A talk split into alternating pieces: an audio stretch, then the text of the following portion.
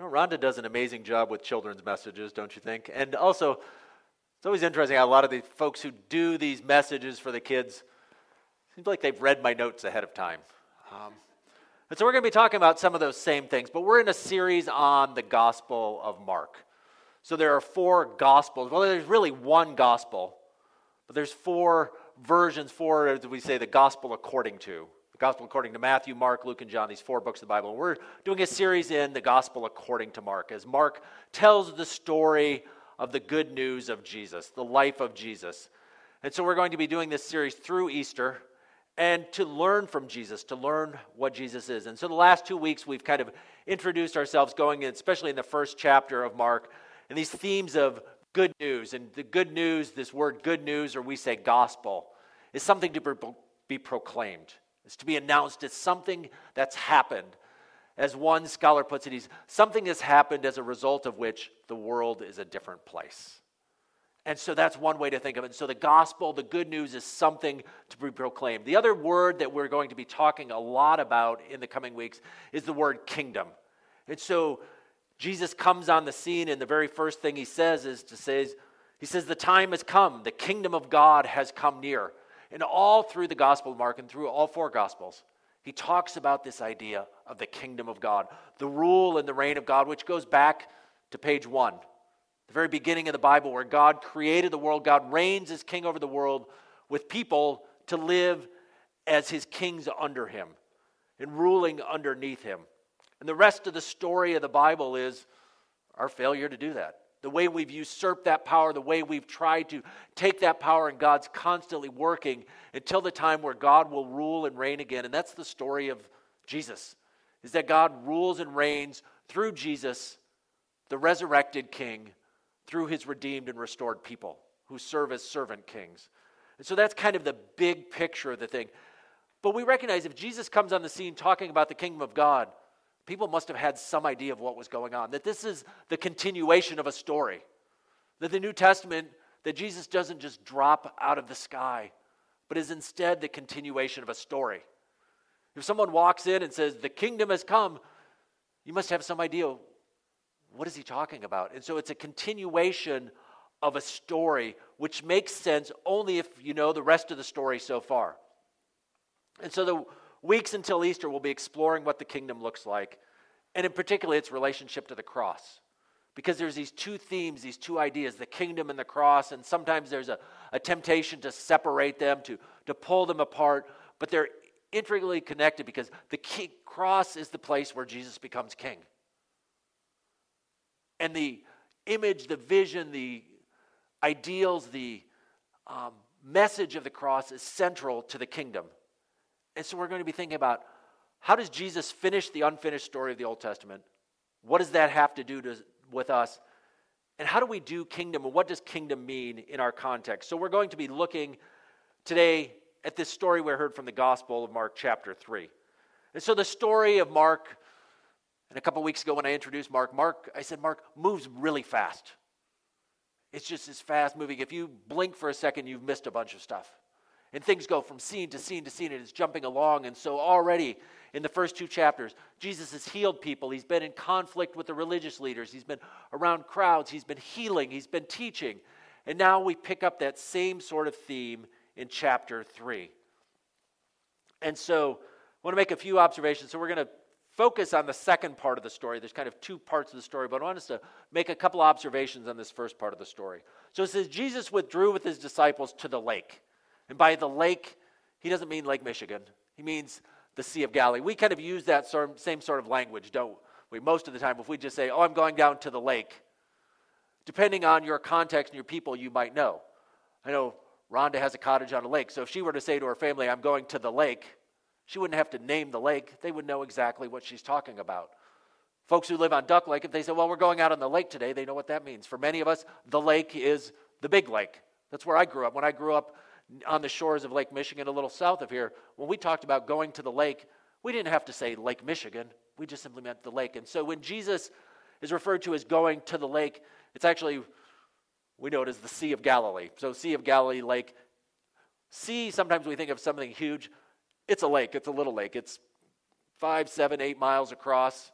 So, some of us who grew up on the shores of Lake Michigan might think, that's not a lake, that's a pond. But it's a, how can you call it a, how can you call it a sea? But it's the sea, the Sea of Galilee. So Jesus withdrew with his disciples to the lake, and a large crowd from Galilee followed him. When they heard about all that he was doing, many people came to him from Judea, Jerusalem, Idumea, and the regions across the Jordan and around Tyre and Sidon. And a friend of mine who's a um, professor of, of New Testament, he, he talks about this and he says the importance of one of the valuable things he learned and something that I've started doing is he said the value of having a map out while you're reading the New Testament.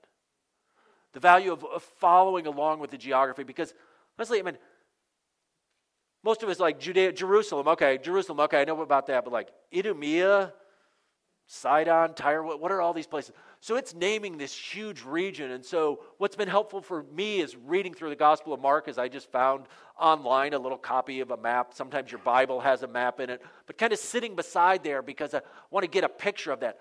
If you look at a picture of this, he's describing that, in a sense, people are coming from everywhere. So Jeru- Judea, Jerusalem. So if he's up at the Sea of Galilee, which is kind of up in the northern region, Jerusalem is south, about 65 miles south. And then Idumea is a little bit farther south. Tyre and Sidon are up to the north. The region to the Jordan is, is off to the west. So I think if you're looking at the map, this way for you. So, um, well, west is that way, I know, but for, anyways, you know what I mean. So we're, looking, so, so there's all this region. And what's amazing to me is Mark kind of makes the point here. He says, when they heard about all he was doing, he says, in a large crowd, many people, that's what Mark does. He kind of repeats himself. Large crowd, many people. And they came from all over. These people came from miles away. Now, some of us might hop in our car and drive 50, 60, 70 miles to go to a concert or to hear something. These people didn't have cars, no buses, no trains. They traveled miles and miles to hear Jesus. Mean, Jerusalem is at least 65 miles. Idumea and some of those regions are even farther south. So it's possible that people dra- traveled over 100 miles to hear Jesus. How long do you think it would take you to walk 100 miles? A couple days at least, right? A couple days there, a couple days back. So there was something about Jesus that drew people. Something about him that was powerfully attractive. Something that said, we want to go see him. And it says, because of the crowd, he told his disciples to have a small boat ready for him to keep the people from crowding around him. So the picture is he's on the shores of the lake, and if the people get too much, he's going to get in the boat and he's going to push out on the shores. This is for he had healed many, so that those who with diseases were pushing forward to touch him. This was a day there wasn't a whole lot of medicine. There weren't doctors. There wasn't huge medical centers we could go to, but people had diseases and sicknesses, and sometimes they might be healed, but most of the time they were hoping for something from there. And so they were pushing forward just to touch Jesus because they knew that somehow in him the power of God was present. In fact, next week we're going to read a story about someone who reaches out to touch Jesus and who's healed. But there's this idea these crowds are coming to Jesus, seeking him for what he can do for them. This is whenever the impure spirits saw him, they fell down before him and cried out. And so this is another theme, and we'll be looking at this a little bit, but I want to highlight a couple things here. So this is the idea of uh, demons and possession. We did a series a couple years ago on uh, spiritual warfare. We're not going to go in depth on it this time. But there's a couple things I want to highlight as we look at this is it says the impure spirit saw him, they said, You are the Son of God. Now we hear the term Son of God. And sometimes we think of that in kind of the relationship. We think, oh, Father, Son, and Holy Spirit. But we remember that when we talk about the Son of God, when we talk about Jesus, that Jesus has always existed. That Jesus and God are one in the same, you know, eternally existent, same power. And so there's this complicated thing we've tried to sort out in church history and in theology of, of the Trinity. But, you know, it's not that God had a son and named him Jesus, but there was always been a son. The son has always existed. But Son of God, if we know our Bibles, if we look through our Bibles, is a term of kingship. If we go to, for example, we're not going to turn today, Psalm 2. So if you want to just write that down, say, look, at, look up on Psalm 2. And it uses that language of, you are my son, and it's talking about the one who becomes king. And so when the demons When the evil, impure spirits are saying, You are the Son of God, they're recognizing him as the King. And so different terms get used through the Gospels. And so there's Son of God, there's Messiah, which is another language, the anointed one, or the King.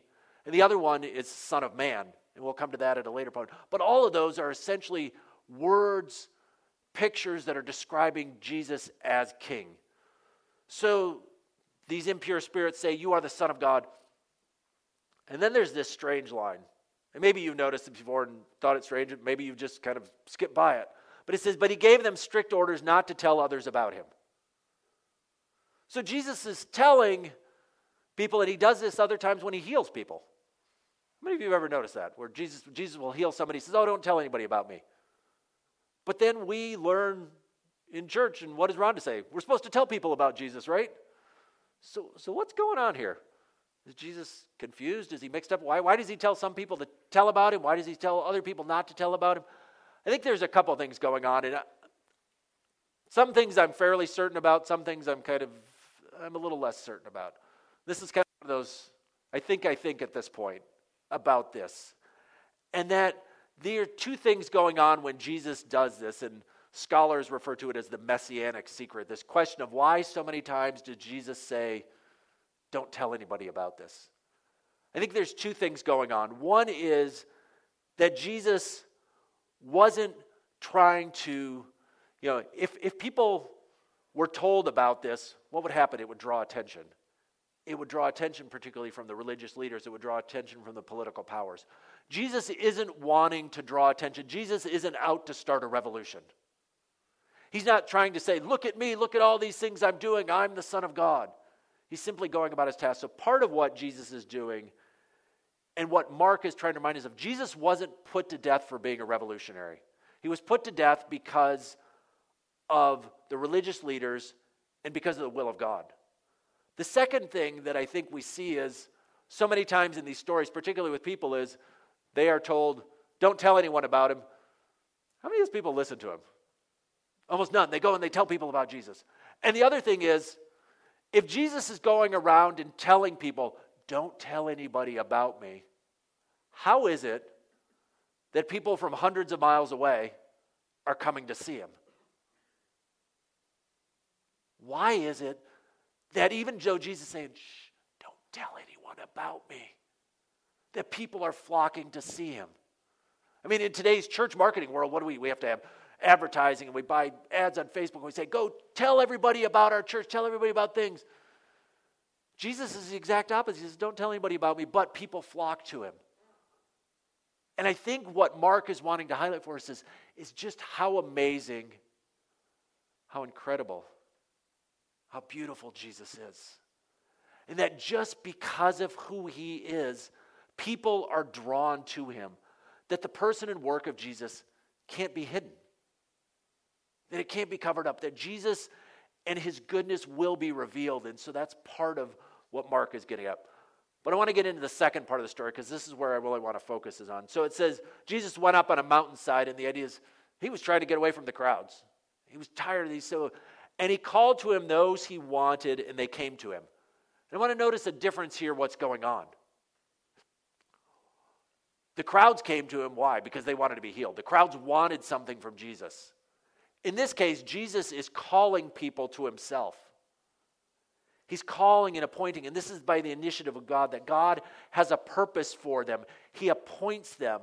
And so there's this picture of God saying, I want you, of Jesus saying, I want you to be with me. And it says, He appointed 12. So why do you think he appointed 12? Was his, you know, did his van only hold 13 people? And so he wanted to say, oh, this is a good size for, you know, church van.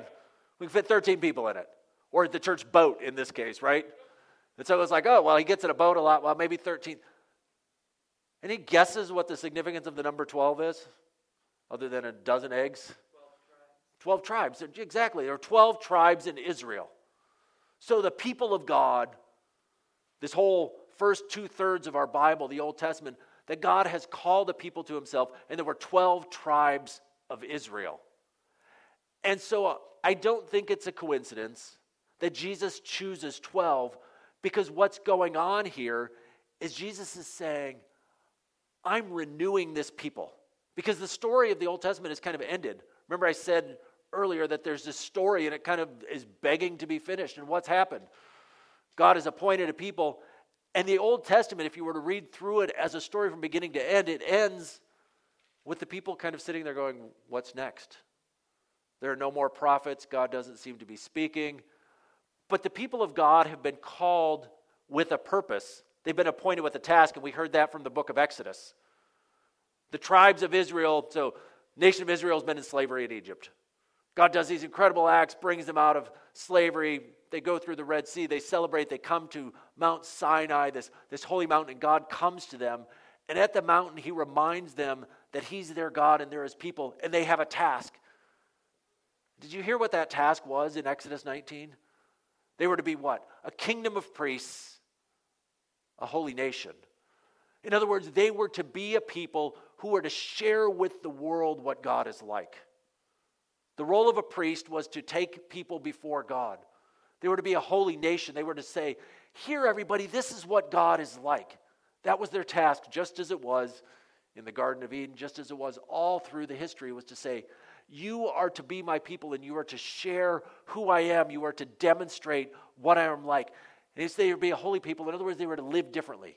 They were to have a different kind of life, and when people saw that different kind of life, it would draw their attention to God. They were to embody the wor- to the world the ways of the King.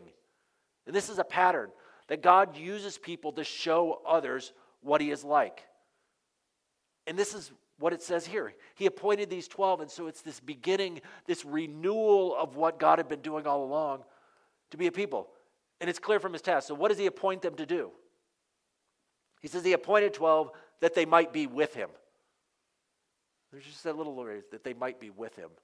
And so, what's the language of with him? It's relational language, but it also implies learning, of growing. So, in ancient times, um, in the times of Jesus, there were rabbis. Rabbis were teachers, and they would take on disciples. And so, this word disciple, and we've talked about that, we did a whole series on disciples and discipleship, appears about 260 plus times uh, in the New Testament. The word Christian, Think three or four times. So, disciple is this image of a picture, and it's an image of someone who's following and learning. And so, a rabbi would take on disciples or learners, and the disciples would follow that person around to watch how they lived and how they acted. And the goal was to become like the rabbi, like the master. Um, one writer um, who I've quoted before, Dallas Willard, uses the term apprentice. And maybe that's a more familiar term to many of us is this idea of an apprentice. An apprentice is what there's, there's a, a master, and they take on an apprentice. And what's the goal of the, the apprentice is what? Wanting to learn everything the master knows. Is wanting to learn how to do that craft, how to do that thing. And in this case, it's how to live a life. And so Jesus takes on apprentices, and that's what he's calling them to be, to be with him not just because he's lonely. Jesus doesn't say, Man, I'm just lonely. I'm, this is terrible. I need some people to hang out with. I need some people to carry my books for me. I need some people. Jesus is inviting them to be with him so that they can learn from him. And this is what he's getting at is they learn from him in part when he sits and he teaches them and he tells them and he tells them explorers. But how else does he how else do they learn from him? Exam by watching him, right? They're watching him because he doesn't stop every moment and say, okay, now I'm reaching out to this leper. See what I'm doing, guys? I'm reaching out to people who are on the outside. He does it, and they're watching and they're learning from him, just the same way that a master, and an apprentice, teaching an apprentice, somebody in a wood shop or um, welding or whatever it is, doesn't always explain everything, but part of it is just watching and learning. And sometimes the apprentice is asking questions, right? Well, why, why did you do it that way? What's going on? And we see that in the Gospels that sometimes Jesus does something and the, the disciples, his apprentices, stop and say, Can you explain that to us, Jesus? What's that all about? And so when it says Jesus says he invited them to be with him, they're wanting to learn from him. It says to be with him that he might send them out. In other words, they're learning from him for what purpose? To be sent out. They're learning from him so that then they can go and share this good news. And it says that also to have authority to drive out the demons. And so there's this picture of they're being with him to be sent out to proclaim the good news the good news that Jesus is king, that Jesus has died and risen, that the crucified Jesus is the resurrected king, and that he rules in forgiveness. In other words, they're to make Jesus known, they're to invite people into the kingdom. So I want us to think about have three things we might do with what's going on in this story. How might this picture of the kingdom and what Jesus is doing here have to do with us? The first is to ask ourselves, what are we invited to? Jesus appointed the 12, but he later calls bigger crowds. And they, they weren't the only ones, but he appoints particular. But then that goes out. But to ask ourselves, what are we invited to? And we're invited to the same thing to be with Jesus and to live under the rule of King Jesus. And this is a theme we're going to be returning to a lot. What does it look like to live under King Jesus, to be with him, to be shaped by him as a king? And I told you Rhonda stole some of my stuff because she read my notes here, because one of the first things we do is we obey. Obey. Part of living under a king is being obedient. Part of our witness of being followers of Jesus is doing what Jesus calls us to do. And it's not about there's a temptation to laud it over others, to say, look at how good I am. And we've created rules through the years in church about what a good Christian is and what a you know a bad Christian is. And I've I've talked before, I said when I grew up, I had that picture in my head that that was what it meant to be a Christian was to be good. You know, so I had a list of rules that I had accumulated some from hearing in church, some from other people, that set out this is what a Christian does. But I had no idea why or what, but I just thought, like, oh, if I can keep doing those good things. But our witness isn't taking our morality and holding it over others and saying, look how good we are. The point of obeying Jesus, of loving Him and loving our neighbors, isn't so we can turn to the people outside and say, Look how good we are. First of all, we're not that good. But second of all, that's not the point of being good. We're being good because that is a demonstration through words that we are a different pedigree. Good deeds are not done to solicit praise. We don't do good things to solicit praise, but out of obedience and love. Now, when we do good things, it brings praise to God. But the focus of doing good things isn't to be praised ourselves. And so we're invited to be with Jesus. And so we might want to ask ourselves to say, how am I being with Jesus? What am I doing to learn from and become like Jesus? You know, there's, a, there's several central practices. One is spending time reading our, our Bible. And what you might want to do is, especially, you know, these four Gospels, these four stories of Jesus, is just spend time with Jesus. We can't, we don't have the opportunity that the disciples had to physically be with Jesus, to walk around and see him do it. But we have stories. We have the, and I, by stories, I mean the record of what Jesus did. So we can spend time with Jesus by following along, and maybe we stop and we take a minute and use our imagination. There's different ways we can do it. It all depends. All of us are wired differently. Some of us like to dig in deep, and some of you might want to go and figure out what an original word means or how this, what this cultural thing is. Some of you like to use your imagination. Some of you enjoy poetry or songs or music, but find ways to be with Jesus and say, okay, what was going on here? And I think this is one great way to do is to use our imagination, to imagine yourself to say, okay, put myself in this scene. Because Mark doesn't tell us a whole lot of details, does he? But I'm in a scene and, and I'm a picture there, and, and there's these crowds of people coming around. What sort of things do I hear? What do I s- smell? But most importantly, what is Jesus doing in the midst of this? How can I be with Jesus? How do I learn from him? So we read our Bibles, we listen to our Bibles, we pray, we spend time with Jesus, we see what does the life of Jesus look like. So the first kind of application point is to say, what are we invited to? We're invited, first of all, most of all, not to be good people, but to be with Jesus, to learn from him. And to learn from him, first of all. So, what we might want to do is we're entering into a new year saying, How am I being with Jesus? What am I doing to be with Jesus? Because thing is, Jesus wants us to be with him. He doesn't say, Oh man, it's you again. okay, fine. Come on. I mean, we've all had the experience where we're, we're doing something, we're like, Oh, not now. Just Jesus saying, Come on, be with me. Be with me, watch me, learn from me.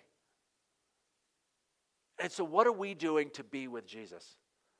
The second thing we might want to do then is if we're going to tell people about Jesus, is what are we inviting people to? Sometimes we get caught up in, as particularly as a pastor within a church, we say, oh, we need to get people to church. Maybe you have a friend and you're worried about where they're going in their life or, or there's troubles or heaven's like, oh, I need to get them to church. And I want to say this carefully. We don't need to get them to church. What we need to do is get them to Jesus. Now, there's a connection between those two. We learn about Jesus and we, we enjoy the fellowship of, of other Christians and we grow with them and, and we learn with them. But the central thing is we invite people to be with Jesus. We're not inviting them to be good people, but we're inviting them to be with Jesus, to learn from him, to be loved by him. And sometimes we forget that.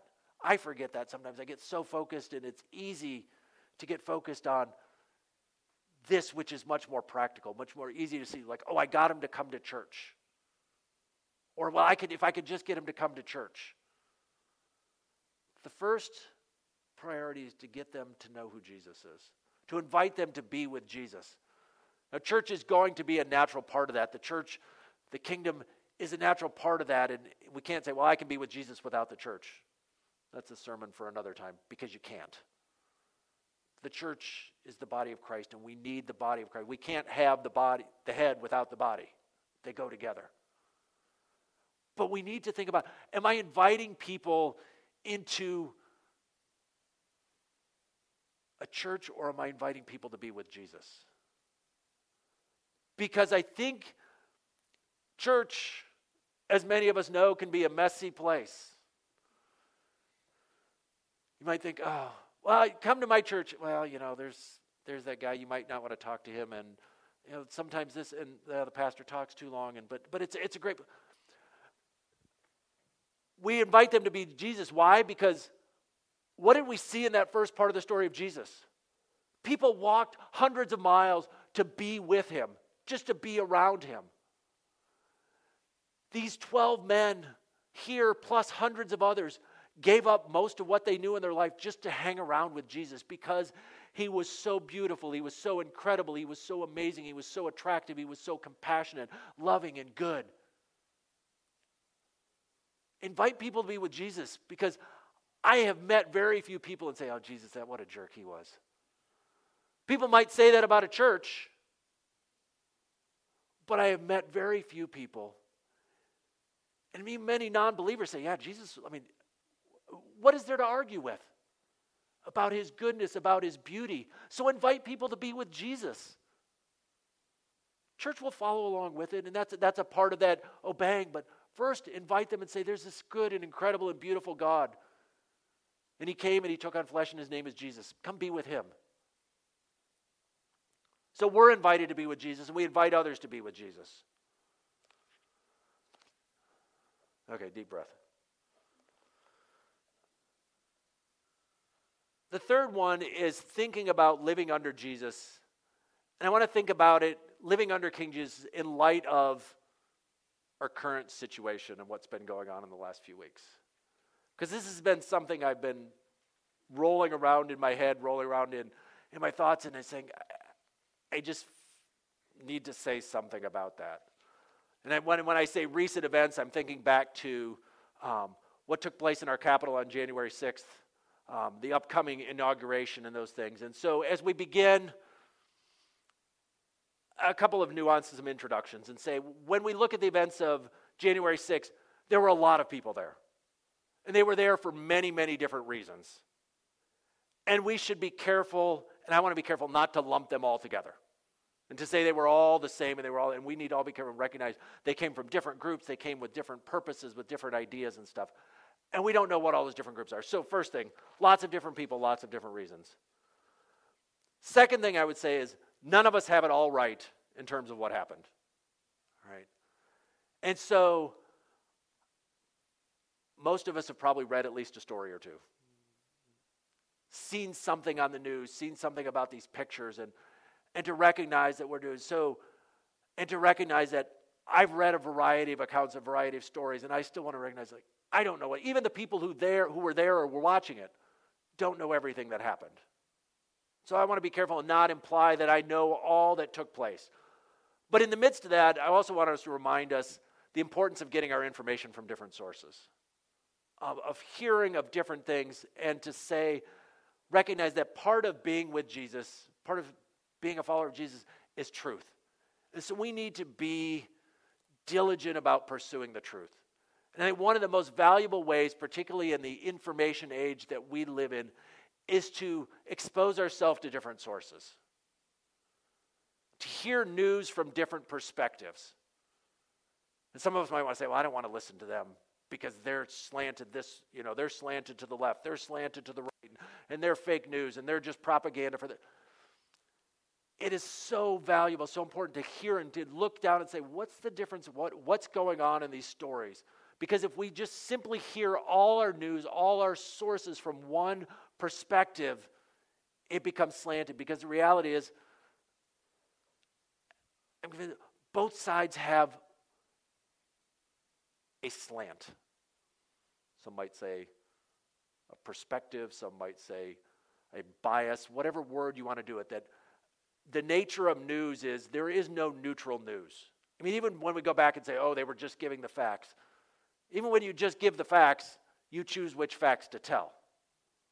So even when it was the old days and the old, watch some of the old newsreels and you know, there's like, here's Walter Cronkite or, you know, they're just reading like, oh, he was just giving the facts. He was choosing which facts to tell you. Now, he might not have been what we perceive as as biased, but as he told a story, he was choosing to give you particular facts, or his, his, his editors were giving particular facts. So gather news from particular different sources. Something I found um, useful, I, I found an app for my phone, and I realized not all of you use smartphones, but it's a website also called All Sides, allsides.com.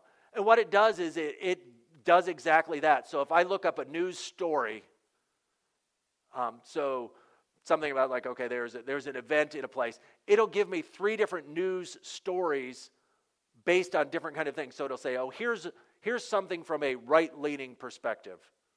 You know here's something from say a fox news. Here's here's the story as it's covered by something left-leaning like a cnn and msnbc here's something from more towards the center maybe a reuters or ap story and it, it's fascinating even sometimes to just read the headlines. The headlines of the different things but it's helpful for me because I can get in my own little bubble. It's helpful for me to see, oh, wait, that's how other people see this story. Here's maybe a different look in the story, and I need to. And I realize we are not all investigative reporters. We don't all have hours and hours of time to research every single story.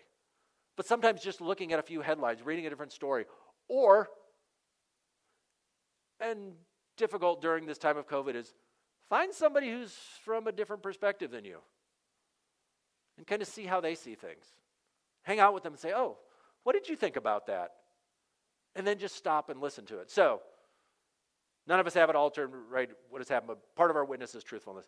Third thing violence and destruction is wrong. As I said, many groups, many people. And I'll say, at what went on on January 6th, there were many people who were peaceful. There were lots and lots, just as all through the summer, Many of the protesters were peaceful. There were acts of violence, there were acts of destruction. And we need to be clear in our condemnation and say this sort of thing is not acceptable. Violence and destruction is wrong.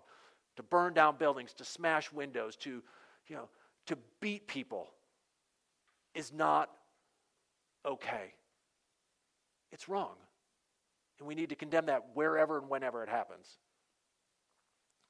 But the thing for me as a pastor, having said those kind of those initial things, the thing that disturbed me, that got me churning was when I saw in the midst of the crowds and watched some of the videos and have watched some of the interviews, even with some of the people afterwards, is giant signs that said Jesus saves, of a giant wooden cross, of music being played, of, of people praying, of, of one man who broke into the Senate building, and then they said they broke in, and then in the middle they stopped and they said a prayer.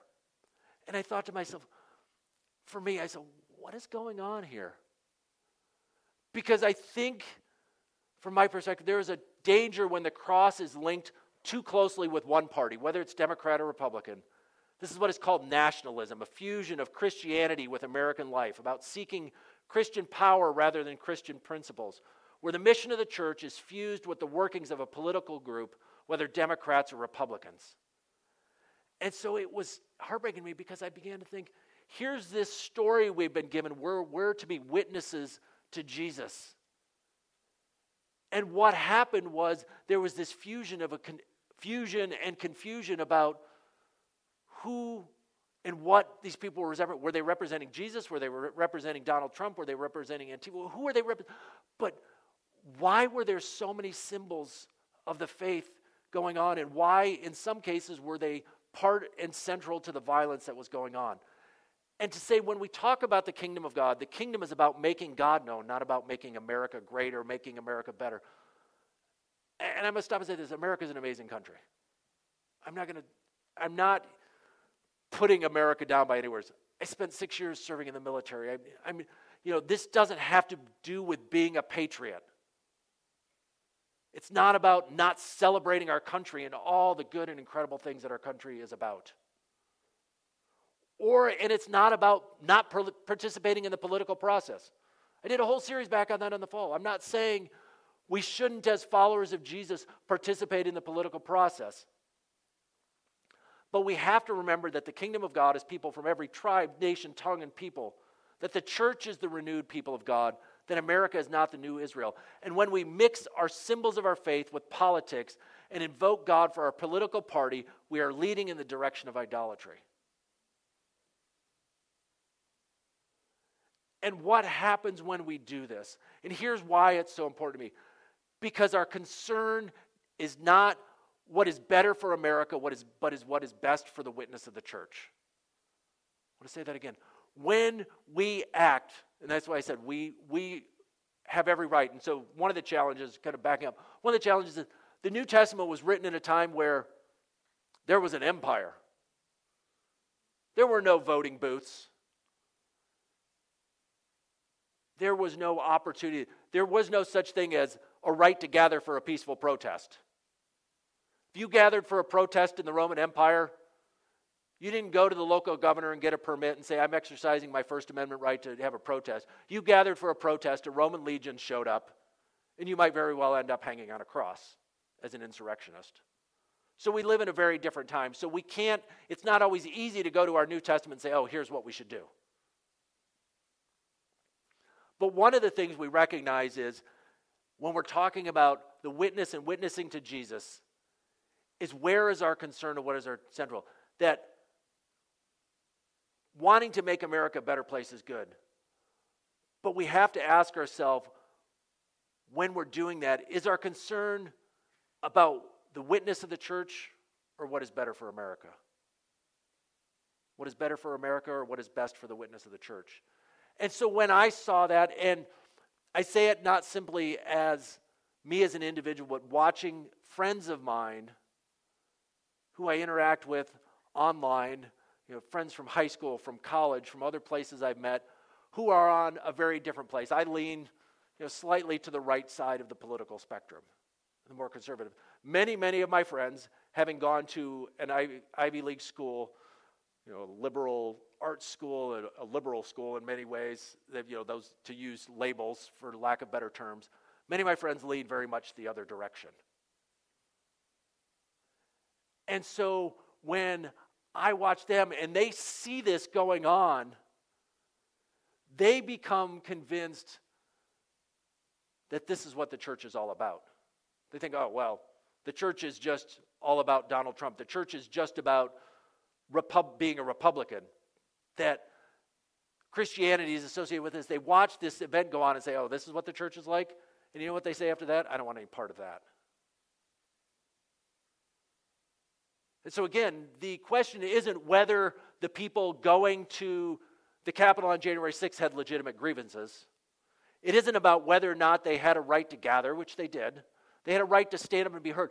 The question is by bringing in crosses, by bringing in Jesus Saves banner and some of the t shirts, which seem to blend images of Jesus and Donald Trump in all I can say is blasphemous ways. And, and it's not just, it happens on the left sometimes. It happens with the Democrats too. I'm not, but in this case, I'm focusing on the event from January 6th. Is to say that this is a hindrance to the witness of the church. And so we have to ask ourselves when we do things, we have to ask ourselves, what is best for the witness of the church, not what's best for America? Because those two things are not always going to be the same thing.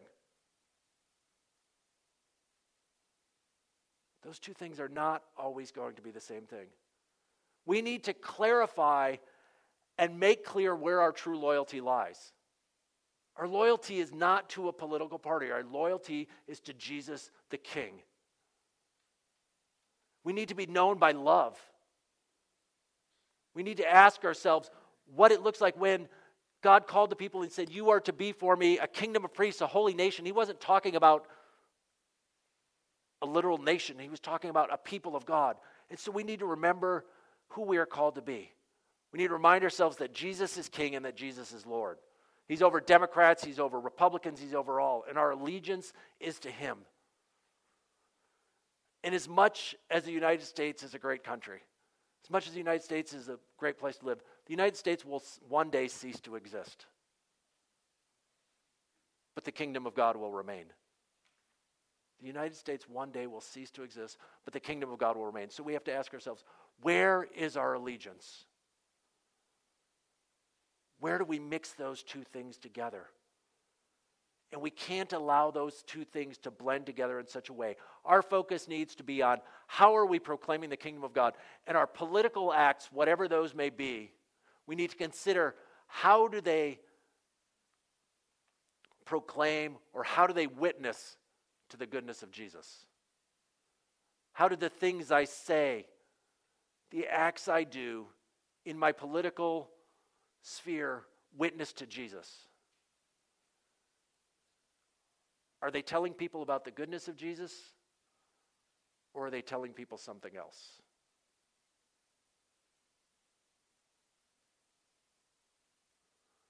So, where is our witness? How are we witnessing to the goodness of Jesus? Close with this. The good news is that King Jesus has come. And my prayer is that we keep our eyes fixed not on a donkey, not on an elephant, but the Lamb who was slain. Not on a flag, but on a cross on which the Prince of Glory died. As we live with Jesus and we proclaim the good news, may King Jesus be our vision, our wisdom, our best thought, our ruler of all. Amen.